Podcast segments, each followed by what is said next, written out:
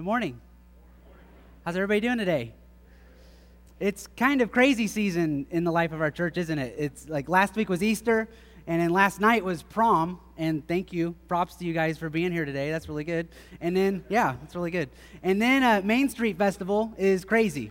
My family went with me last night, and we walked the streets, and it's like 50,000 people here shopping for wood and art, and it was crazy. Like, it's absolutely insane. So it's a miracle you guys, found a spot. I'm preaching here this morning because Patrick could not find a parking spot. So that's where I'm here. But actually, he's in Oklahoma right now speaking at a youth rally. He'll be back next week. Next week, we're going to be graduating our seniors. We're going to honor our students that are graduating. Patrick and I are going to co-teach and kind of talk about the body's role, the gathering's role in developing the next generation. So we're excited about that message. We hope to see you next week. If you're new here, my name's Braden. I'm one of the pastors here on staff. We're so glad you're here. If you're trying us out in the last couple of weeks, we'd really appreciate it if you fill out the guest card, the comment card, so we can learn more about you and our team can serve you better. One last thing I want to talk about before we dive in. We are going to be doing this thing called family time after the sermon. And it's kind of a combination of communion and family prayer time. And so don't worry, we're going to be at the stations after it's over. I'm going to talk you through it. But we call this room the family room. This is one big extended family, Fourth Avenue. So we're going to spend time together at the stations. I'll talk you through it at the end. But use this time, the sermon time, to prepare your hearts for that communion and family time. It's my favorite time of the whole week when we get to fellowship together. It'll be great. But we need to dive right in, okay? So we're going to be in Luke chapter 10 this morning. Luke chapter 10, we're just going to go from there. I'm going to start in verse 25. Luke chapter 10, verse 25. On one occasion, an expert in the law stood up to test Jesus. "Teacher," he asked, "what must I do to inherit eternal life?"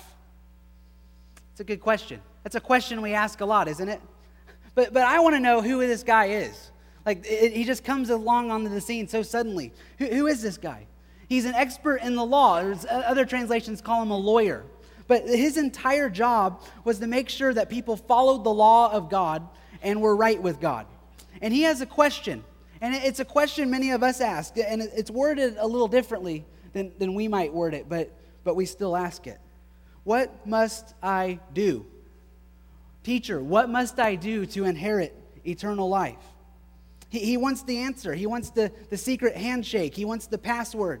He's like, I've been studying the law my whole life. I know there are certain things that you need to do to please God. I know there are certain things that we need to do to have a right standing with God. What do you have to do? He's programmed. He's programmed. He's like, please boil it down to a list of things I need to do so I can do them. Do you have a list? I have a list. I've been developing it for years. Do you have that list? The things that you need to do to have eternal life? You know the list I'm talking about? Some of our lists are exactly the same. It's like we went to the same church growing up. Some of us, we know we need to do these three things or these four things or this one thing. And we have this list, this debate, this discussion on what we need to do. What are the requirements to inherit eternal life? I think a lot of us can identify with this expert in the law here this morning. We are all wondering in our hearts what it takes to be right with God. We're asking these questions. Am I okay? Am I right with God? Are other people okay? Who's okay? Who's not okay? Last week at Easter, Patrick talked about the different questions God asks of us. In Genesis 3, God asks us, "Where are you?" He wants to know where we are in standing with Him. And he also talked about last week when the women come up to him after he rises from the dead, he says, "Who is it that you are looking for?" These are questions God asks of us, but if we're honest, we have questions of God as well, don't we? We all ask questions of God. Are you okay, God? Can I trust you? Can I put my faith in you? Are you worth loving? Are you worth trusting? Are you worth obeying? But also these other questions we ask God, am I okay? Are we on good terms, God? Are we on right standing? Not only am I okay, are they okay? We want to know. We really want to know. Are we okay? We have questions. just like this guy has. What do we have to do? What does it take? What do I have to do to inherit eternal life? I grew up having these debates. My family, we would talk about this all the time. What does it take? What do we got to do? What are the things we need to do to get right with God? We'd talk about this all the time. And if you're like me, you have these discussions as well. My grandpa, he would champion these discussions. I want to talk about my grandpa for a second. My grandpa, he served in World War II. He was a legend in our family. When he came home, he's our hero. When he came home, he got a sum of money and was able to buy a farm. He farmed on that land for nearly 60 years of his life. He was the hardest worker I know. Like, his hands were always huge, you know, and calloused, and just he's one of the hardest workers. But he also loved God. He loved the Lord so much. He'd have this thing called tractor time when he would plow, and he is huge field, and he would be plowing, and he would use this time to memorize scripture and to pray and to sing hymns. I know this because he let me in on this secret. As a little kid, I would sit in the tractor with him, and I know what his favorite hymns were because we would sing them together. Like, he loved the Lord. And we were blessed to have a big family and close by. We all lived together. We all went to the same church. We all worshiped together as a family. And after church, we would all go to Grandma and Papa's house on the farm for a big family dinner. And every week, I loved it. It was so great. Swiss steak, mashed potatoes, gravy, green bean casserole. I can still smell the rolls from here 20 years later. Like, I love that. It was such a great time. And we would always be talking and clamoring around. And my grandpa, he would always sit in the corner of the dining room. And every now and again, every so often, he would do this. As we were talking, he'd just raise his hand, and then he'd slam it down. And when he does that, we all stop. We're like, oh, what's going on, Grandpa? What's going on, Papa? And he'd go, I just don't know. What is it, Grandpa? What are you talking about? I just don't know. I'm a good guy. I try to mind my P's and Q's. I try to pray, and I try to have a right relationship with God. And, you know, I go to church. I love you guys. I try to teach you what the Bible is, but I just don't know. I'm not quite sure. Because how could a guy like me get to heaven? How could a guy like me? I just don't know if I have what it takes. I just don't know. Heaven doesn't have room for me. So I still have doubts. And to this day, we still don't know if he legitimately had doubts or was trying to get us to talk through it. Because the next hour would be us trying to talk him down, you know? No, you're all right. You're all good. It's okay. Don't worry about it, Grandpa. Well, he passed away 12 years ago this April, and we miss him dearly. But when he passed away, he did so in peace, and he died with a smile on his face, a smirk. Somehow we knew that he knew at that time. But we all have these questions. What does it take? What do I need to do? What do I need to do to inherit eternal life? Christianity today obsesses over this question. We're obsessed with it, but we word it differently. We would say things like, what do I have to do to be saved? Saved. Or in other words, what is the bare minimum I have to do? What is the secret handshake? What is the password? What is the prayer? Who do I have to repeat it after to baptize or not to baptize? We have all these questions. What gets me a ticket to the ultimate destination? Well, what gets me to heaven and keeps me from hell? When we talk about, are you saved? We're really asking, are you saved from the fires of hell? But when the Bible talks about it, it's more, you're saved from the way you were living, the destructive living you were living. Popular Christianity hinges everything on this question. The pamphlets, the gospel tracts, the TV shows, the movies, the sermons. Some of you are thinking like, yeah, your sermon. They're all focused on this question. Have you seen the billboards? Have you seen them? One of my students, poor Ed Eubanks, he was driving through Florida. He saw a billboard.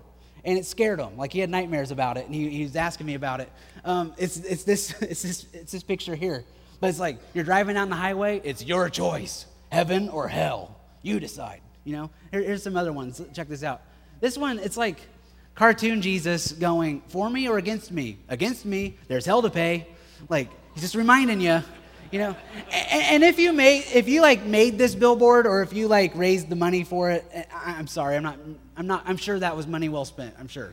But yeah, they're everywhere. This one, without Jesus Christ, it's like a devil pitchfork. You'll spend eternity with me. Rah. You know, that's scary. This one was right outside my hometown. I drove by it every time I went to Bible college. And it just simply says, Hell is real. Hell's real. It's the less popular sequel to Heaven is for Real. And that Hell is real. Like, there's the other ones too. Like, if you died tonight, where would you go? I'm like, I don't know what to think about that. Or I always wanted to make a billboard that said, if you died in a car crash reading this billboard, do you know where you would go? Anyway, I don't know. But we have replaced a relationship with God with a destination. We have made it more about heaven and hell than about Jesus. I heard a sermon once. This guy, he was doing the altar call at the end, and he says, the Bible says, if you're not 100% sure, you're 100% sure that you will be going to hell. And I'm like, that so shocked me. That so scared me. Like, if I'm not 100%, my grandpa's not 100%. Like, and it scared me half to death. Like, and then I studied the Bible and found that that's not in there at all. We're spending this money, all this time, all this effort, all this energy to convince the world that heaven is for real. But what the world really wants to know is Jesus for real? Are Christians for real? Is this love that you profess for real? What do I need to do to get to heaven, we ask? What do I need to do to avoid hell, we ask? Believe it or not, when these questions are asked in the Bible frowns on these questions. We should be asking. The Bible's teaching us we should be asking, what does it mean to live like God? What does it mean to love like God? What does it mean to have compassion like God? What do I need to do is our question. And if that's the question that we hinge everything on, if that's the question on the forefront of our mind, then what do I need to do to inherit eternal life? This question is being asked of Jesus. Like, if you ever wanted to know exactly what you needed to do, you can go to this account right here, right? This debate can be settled. It's a person who's thinking just like us, going to Jesus, asking this question, what do I need to do? What do you think his response is going to be? Like, aren't you on the edge of your seat to see what Jesus says? Do you think he's going to say, that's a good question. Repeat after me this prayer, Oh, we got another one for the Lord. Like, what do you think he's going to do? What do you think he's going to do? What's his response? Verse 26. Check this out. What is written in the law? He replied. How do you read it? That's really interesting, isn't it? He gives this expert in the law dignity to answer it. Verse 27, he answered, love the Lord your God with all of your heart, with all of your soul, and with all of your mind, and to love your neighbor as yourself. That's the answer. That's what you need to do. Verse 28, you have answered correctly, Jesus replied. You have answered correctly. Do this and you will live. Jesus loves this answer. This is the correct answer. This is a great answer. Notice he doesn't say, though, Jesus doesn't say, do this and you will have eternal life. Jesus is far more concerned with how this person is living now, how you are living now. He's more concerned about that. Do this and you will live. In other words, this is what it means to be alive. Loving God with all your heart, soul, mind, and strength, and loving your neighbor as yourself is the essence of what you were created to do. It's the essence of who you were supposed to be. Do this and you will live. It's not about waiting for heaven to come with your magic password and your Jesus ticket in hand.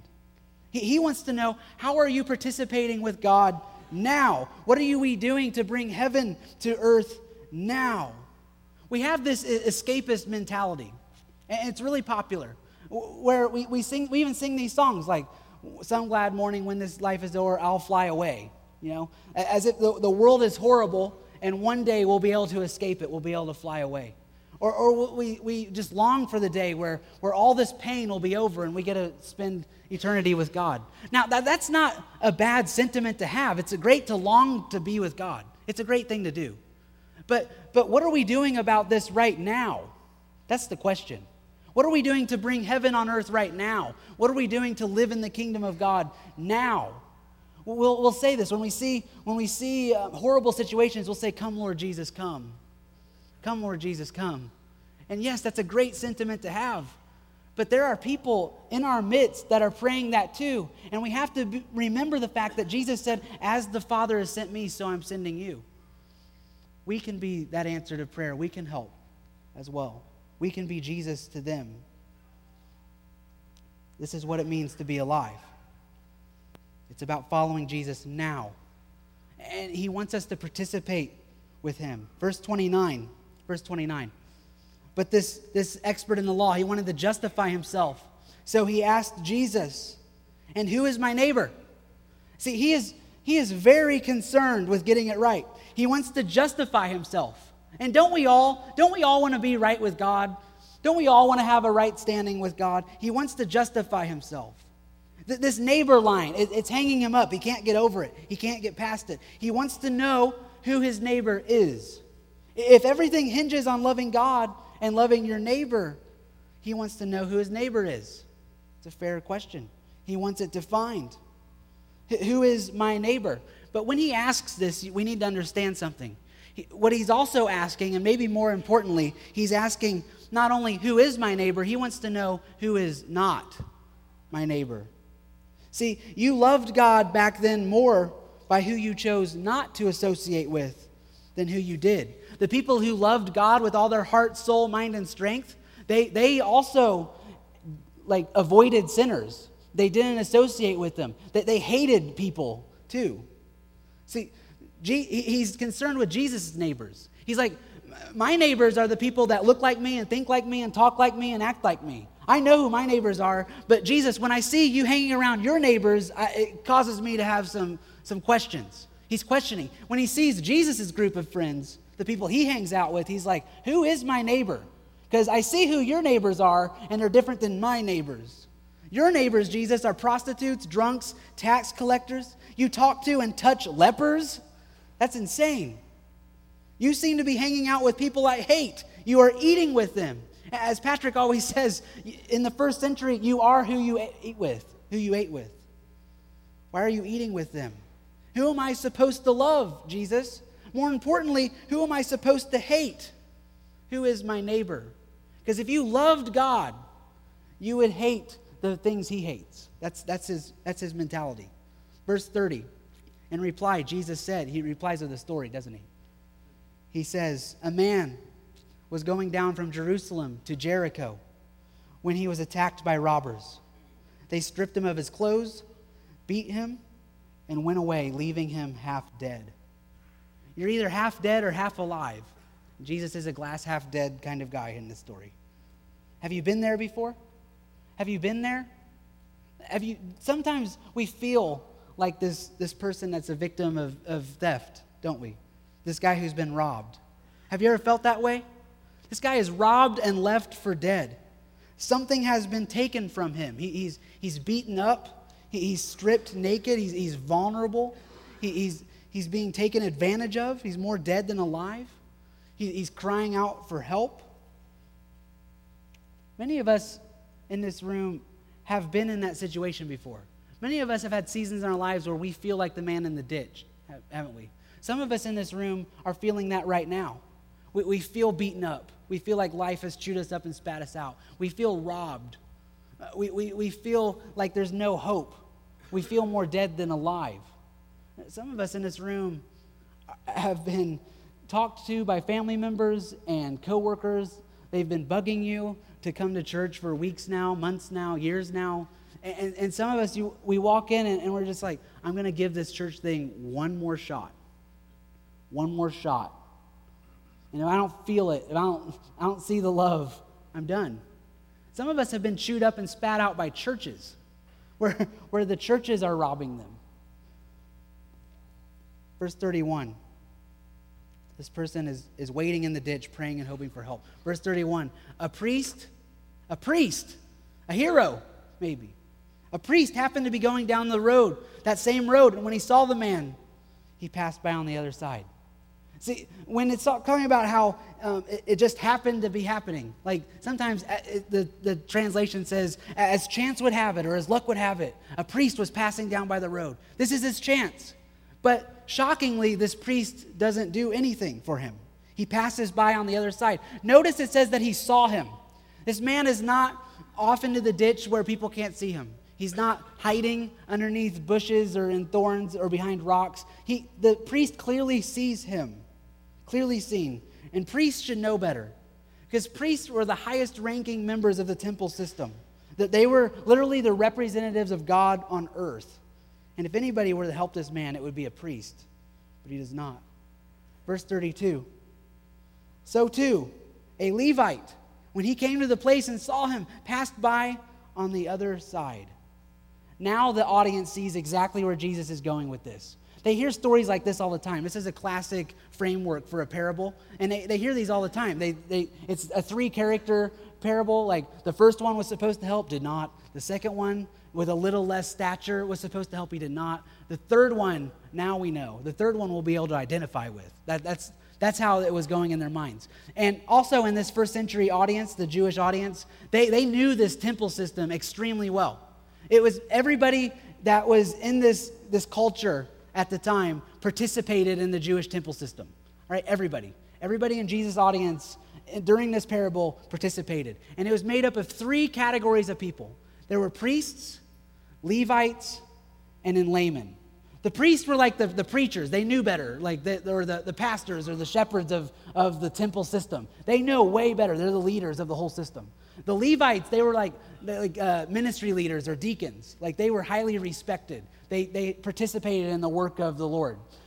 And in the third category of people were laymen. It was the common people, the congregation, the people that come and go all the time. So the audience knows exactly where Jesus is going with this. Like, they're figuring out the moral of the story as he's talking about it. The priest was supposed to, didn't. The Levite was supposed to, didn't. Oh, Jesus, I see where you're going with it. Me. I'm supposed to help him out. I'm supposed to help out the guy that looks like me and thinks like me and talks like me and acts like me. I will be a good neighbor, Jesus. Thanks for pointing that out. So the people who look like me that are in need, I need to be a neighbor to. Like a good neighbor, State Farm is there. Like, that's what, I get that, Jesus. This is a great sermon. I get it. I understand. I know where you're going with it. He's going to shock the world, though. He's not going to finish this story like they were finishing it in their minds. He will instead say something very, very shocking. Verse 33. But a Samaritan. I can't even begin to describe for you the hatred shared between the Jews and Samaritans in the first century. It was a nasty feud that lasted well over 500 years. They hated each other. They hated each other. Like, I don't even have the time to describe for you the level of hatred these two groups had for one another. I just can't do it. You could seek them out and ask them their side of the story. It would be a week-long discussion. I can't even describe. They hated each other. They're still fighting to this day. Like, when you see on the news about the West Bank and Palestinian conflict and Israeli conflict, like, they're still fighting over land and heritage and tradition. Like, this feud predates Islam by 1,000 years. And they came in and they took sides, and they're still fighting it to this day. They hate each other. And they really hated each other in the first century. Samaritans to a Jew in the first century, they were lower than dogs. They were the most hated group by far. Samaritans, they hated Jews too. The sentiment was mutual. Think of the worst hatred and prejudice against a people group or a race throughout history. You still haven't even scratched the surface of this feud between the Samaritans and the Jews in the first century. And remember this. You were a good Jew back then more for who you hated and who you did not associate with than who you did. If you despised lepers and tax collectors and prostitutes and drunkards, you sure despised Samaritans. You were considered to love God if you despised them. There's a phrase we use a lot, and it's thrown around Christianity a lot today. It's love the sin, or love the sinner, hate the sin. Remember that? Or love the sinner, hate the sin. Or sometimes you switch it too, right? I can't switch it in my head right now. I'm tired. You either hate the sin and love the sinner, or love the sinner and hate the sin. And we actually had a debate about that, right? Like, which one's more correct? Well, that phrase isn't in the Bible. It's foreign to the Bible. But back then, they would have a very similar phrase, and it was way more extreme. They would do this love the sinner, hate the sin. That's so foreign to them. They had another one that was really popular. They said this a lot in the first century. They said, love your neighbor, hate your enemies. Love your neighbor, hate your enemies. That is what a good Jew was supposed to do. That's how they viewed the world. That's what you're supposed to do. Love your neighbor, hate your enemies. They thought that they were reflecting God when they would say things like that. They thought that God was a hateful, mean, vindictive, and unmerciful God when it came to sinners. They thought that he hated them and wouldn't associate with them. They even thought that when people were deformed or had disabilities or when you had leprosy, that they were cursed and stricken by God because of something they did. So you dare not associate with them, because if you did, that means that you were hanging out with them and associating with them, and God would strike you too. They wouldn't go near them. It's been said that the Old Testament is a debate about the character of God, but Jesus settles the debate. And it's phenomenal what he says. He says it in the Sermon on the Mount. He says, "You've heard it said," which means it's a very popular phrase at the time. "You've heard it said, love your neighbor and hate your enemies. But I tell you to love your enemies and pray for those who persecute you." That is so radical. That is so earth-shattering and groundbreaking when he says that. You've heard it said. He's settling the debate about who God is. Verse 33, "But a Samaritan, as he traveled, came to where the man was, and when he saw him, he took pity on him." The word for pity here in the Greek is the word compassion. It's the word we get for compassion. A lot of translations say that too. It's a much stronger word for what he's doing. And compassion is a Latin word. And it's two words put together. And the first word is calm. The second word is passion. And calm means with, and passion means suffering. Like, this is Easter season. We've seen the Passion of the Christ. Sometimes we watch it every year. Well, that just means the suffering of the Christ. That's what that means. So when you're with suffering, when you have compassion, you are suffering with a person's suffering. That's what that means. So if you see someone in need or you see someone suffering, you are with them, right next to them. So it says that the Samaritan had compassion on him, took pity on him. He has compassion. A person who is compassionate is a person who suffers with people suffering. And God does this as well. When Jesus goes to the cross on our behalf, this is in line with the character of God. God is a compassionate God. We see this in Exodus 34, verse 6. This is when God is revealing to Moses, straight from his mouth, who he is and how he's to be defined. He says this in Exodus 34, 6. "God passed in front of Moses proclaiming, 'The Lord, the compassionate and gracious God, slow to anger, abounding in love and faithfulness.'" This is the first time God audibly reveals his character from his own mouth in the Bible. That he is describing and defining who he is. People moved by compassion act like God. The Samaritan, he has all the characteristics outlined in Exodus 34:6. He has all of it, but Jesus singles out compassion. Compassion. What would it look like if we were a people marked by compassion? What would it look like if we suffered with those suffering? If we put others' needs before our own? What would our marriages look like if we were marked with compassion? What would our life groups, what would our church look like? What would Fourth Avenue Church of Christ look like if we were known as the compassionate church? The one who suffers with others who are suffering. The one who are outlined by the things God outlines himself in Exodus 34. What if we were known to be the compassionate church that's gracious and loving and kind and slow to anger? What if we were known as the church that was faithful? The church that's in line with the character of God. What would that look like? Verse 34. "The Samaritan went to this man, bandaged his wounds, pouring on oil and wine." These were very expensive back then, and he's doing this because he sees a need for it, a big one. This man, he's not doing this to prevent infection. He's doing it because he sees signs of it. Right? How long has this man been in the ditch? Is what I want to know. How long has he been there, half dead? The Samaritan rushes to him, bandages his wounds, tries to prevent further infection spreading because he loves them. Like in the skit, in the VBS skits, like it's normally the priest comes by, and then 30 seconds later the Levite, and then 10 seconds later the Samaritan. We're probably talking hours, maybe a day, before this person is helped. How long has he been in the ditch? "Then he put the man on his donkey, brought him to an inn, and took care of him." He's sitting up through the night with him. making sure he's okay. Verse 35, the next day he took out 2 denarii, which is like 2 days' wages, and gave them to the innkeeper. Look after him, he said, and when I return, I will reimburse you for any extra expense you may have. This is incredible. Like, look after him as long as you possibly can. If he wakes up, nurse him back to health. Make sure he's okay. If he wakes up and opens the seal on the bottle, like, I'll pay for it. That's what he's saying. This is long before credit cards and ends, and he's doing that. He's working for it. He's working extra hard to pay for this. Think about this, too. He is doing all of these things outside of Samaritan territory. He's not in his neighborhood. Jesus even notes that he's traveling. He's far from home. And this is really dangerous times. Because when Jesus is telling this parable and he's talking about robbers, like in their minds, they're probably like, I bet a Samaritan did it.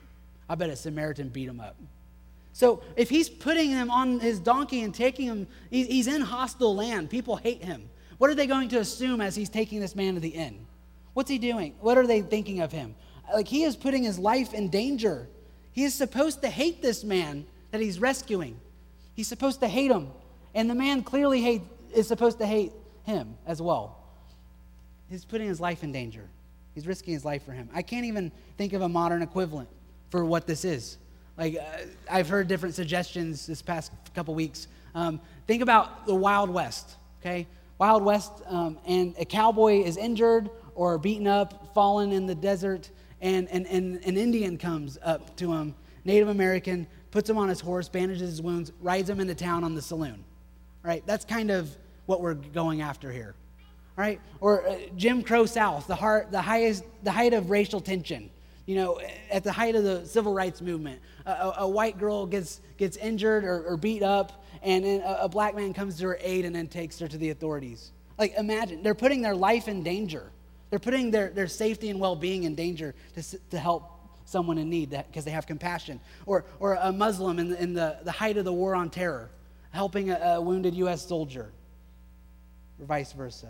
Think about this, a member of Westboro Baptist Church, you know, the God Hates Fags church with the picketing and the protesting. And one of their church members are in a ditch, and then a married or unmarried gay couple, they come to their aid and then take them to the church building. This is uncomfortable, isn't it? We're going into uncharted territory. This is uncomfortable teaching. This teaching is so radical and uncomfortable. The expert in the law is speechless, absolutely speechless. Verse 36, sorry.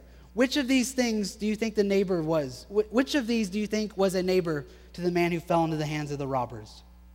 Verse 37, the expert in the law replied, the one who had mercy on him. He can't even bring himself to say the word Samaritan. His lips quivering as he says the one who had mercy on him. Jesus then says, go and do likewise. Go and do likewise. I want to close with a story. Lindsay and I have this friend, his name's Brent. And he's a Christian, husband, father, good guy. Brent lives in Brentwood. What are the odds? And he had been trying to think of different things to do to volunteer and serve at his church. That's what he was trying to do. And his church didn't really have that many opportunities for him to serve. So they said, why don't you go to the community volunteer fair and just see what's out there? And so he tried for a while to see different organizations, and they were appreciative of his help. But the director said, listen, you have such a heart, Brent. You have such a heart for helping people. I want you to think about this opportunity. This is a secular organization trying to find places to volunteer. There's this place called Oasis. And it's not a ministry, it's not church-related at all, it's just called Oasis, and it's in Nashville. And what it serves as is a haven, a resting place for people in the lesbian, gay, transgender, and bisexual community. And they have their own community, and it's what they do, and he's like, I don't want to go serve at that at all. There's nothing in me, there's something in my heart that just feels wrong about it. But he prayed about it, sought counsel on it, and they said, and then finally he's like, I'll give it a chance. He went to the first meeting to hear their needs or whatever, and he had his arms folded. Just like, this is ridiculous. He was the only straight man there with a wife and kids in the entire room. And the things he saw, he's just like, it made his skin crawl and the hair stand up on the back of his neck. But then over time, he got to hear some of their needs. And there's a big need that he didn't really know of that they conveyed to him. And it's that the transgendered community. There are people that haven't had operations yet, but in their heart, they've changed genders. And if you believe like what I believe on how this is happening, think of all the forces in their lives that are leading them to this place and this decision. But they're in high school, they're teenagers, and they've made this decision to switch genders. And their families rejected them, kicked them out of the house. Their schools rejected them. Their friend groups rejected them. And they're all alone, and they're getting shuffled through the system. They're poor, and they don't know what to do, and they long for even the opportunity to buy clothes of a different gender. And I know it's making me uncomfortable talking about it, you know? And he was uncomfortable, but he got this idea to do a clothing drive for transgendered high schoolers in the area. And he brought it to his church, and they said, "Over our dead body, will you do that? There's no way. You're not doing that." And so he just went to the community, and he raised it. And he got 1,500 items of clothing, and he helped clothe over 100 transgendered high schoolers in Tennessee, Kentucky, and Alabama. And the hugs and the tears and the thank you so much for doing this, and it just changed his whole outlook on this. Like, I was even considering, I'm like, do I even tell this story, Patrick? Do I even tell this story? What is that going to do? And he goes, "Yes, tell it." Because this is what I want them to know. This is what I've seen in churches. Churches wrongfully assume that if they help people they disagree with, they will be contaminated by them. If people help people they disagree with, Christians help people they disagree with, they'll be contaminated by them. But that Samaritan did not have this attitude, and Jesus praised him for it. And what was able to be accomplished because our friend Brent did that, I mean, he's a light for Jesus in a dark place. Because of this, it makes us uncomfortable, though. Who's in the ditch this morning? Who do we need to help that's in the ditch? Who are the people? Because remember, the Samaritan hated this man, and likewise, right? He disagreed with how this man was, and he still helped him. He had compassion on him. So who's in the ditch? Could we really be the church? Could Fourth Avenue be the church that does clothing drives for transgendered people? Can we be such a champion of the sanctity of marriage that instead of protesting and picketing, we could actually love our spouse as we love ourselves? Could we be that? Could we be that group of people? Could we do a better job loving people who live in alternative lifestyles? All those people who are looking for love and all the wrong... No, I'm not going to say that. I'm not going to say that. All the wrong places. I don't think God cares where you look for love. I just think that he wants to make sure that they find it here. Can I get an amen on that? Or am I all by myself on this?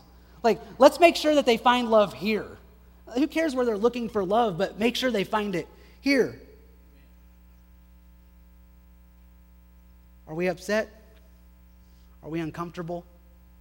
Imagine how Jesus' audience felt when he'd say this. And look at what he says in Matthew 22. This is the last scripture this morning. Matthew 22, 36 to 40. They asked him, "Teacher, which is the greatest commandment in the law?" Jesus replied, "Love the Lord your God with all your heart, with all your soul, with all your mind, and with all your mind. This is the first and greatest commandment. But the second is like this, and the second is like it. Love your neighbor as you love yourself. All the law and prophets hang on these two commandments." The second is like it. The second is like it. He equates the two. They asked for one commandment. He gives them two. The second is like it because your love for others reveals your love for God. You can't say, "I love God" and hate others. You can't. It doesn't gel with who God is, because God is love. You can't love God and then hate other people. You have to love your neighbor as you love yourself, because, and when you do that, you're proving your love for God. I was trying to sum it up. I can't. That was like 7 pages, all right? I was trying to cut it down to something. But your pastor, Patrick Mead, he did a post on Facebook on Friday. I want to read it to you, okay? He summed it up in a sentence, what I tried to do in 7 pages, and it's awesome. Check this out. He says this on Friday: "You may be more doctrinally correct and pure than I am, but I will never let you outlove me. You may be more doctrinally correct and pure than I am, but I will never let you outlove me. Isn't it great that we have a pastor that leads with love? Isn't that great? I will never let you outlove me. What a challenge. What if we were the church that said, I will never let anybody outlove me. I will love God with all my heart, soul, mind, and strength. I will love my neighbor as myself. I will love you. I will love. I will lead with love. If you could today, go to that Facebook post and just comment, say thank you for leading with love. We appreciate you for leading with love. What we're going to do now is transition to family communion time. What we're going to do is we're going to go to the stations. I'm going to pray in a minute, and then we're going to go to this. And this is what this is going to be. This is going to be a room where we love on one another. This is going to be a place where we find love. Like, this is a time of fellowship. This is a time to break bread together. This is a time to remember who Jesus is together. We're going to do this at the stations. And if you're here this morning and you can't identify with the Samaritan or the priest or the Levite, but you identify more with the person in the ditch, if you're here and you're giving church one last shot, if you have something on your heart and it's really weighing you down, if that's on your mind this morning, I want you to know that there will be shepherds at each table all around the room, and they're going to go when I pray, and they're going to be there helping serve communion. But if you need prayer, if you need someone to talk with you and pray with you and love on you, they'll be there.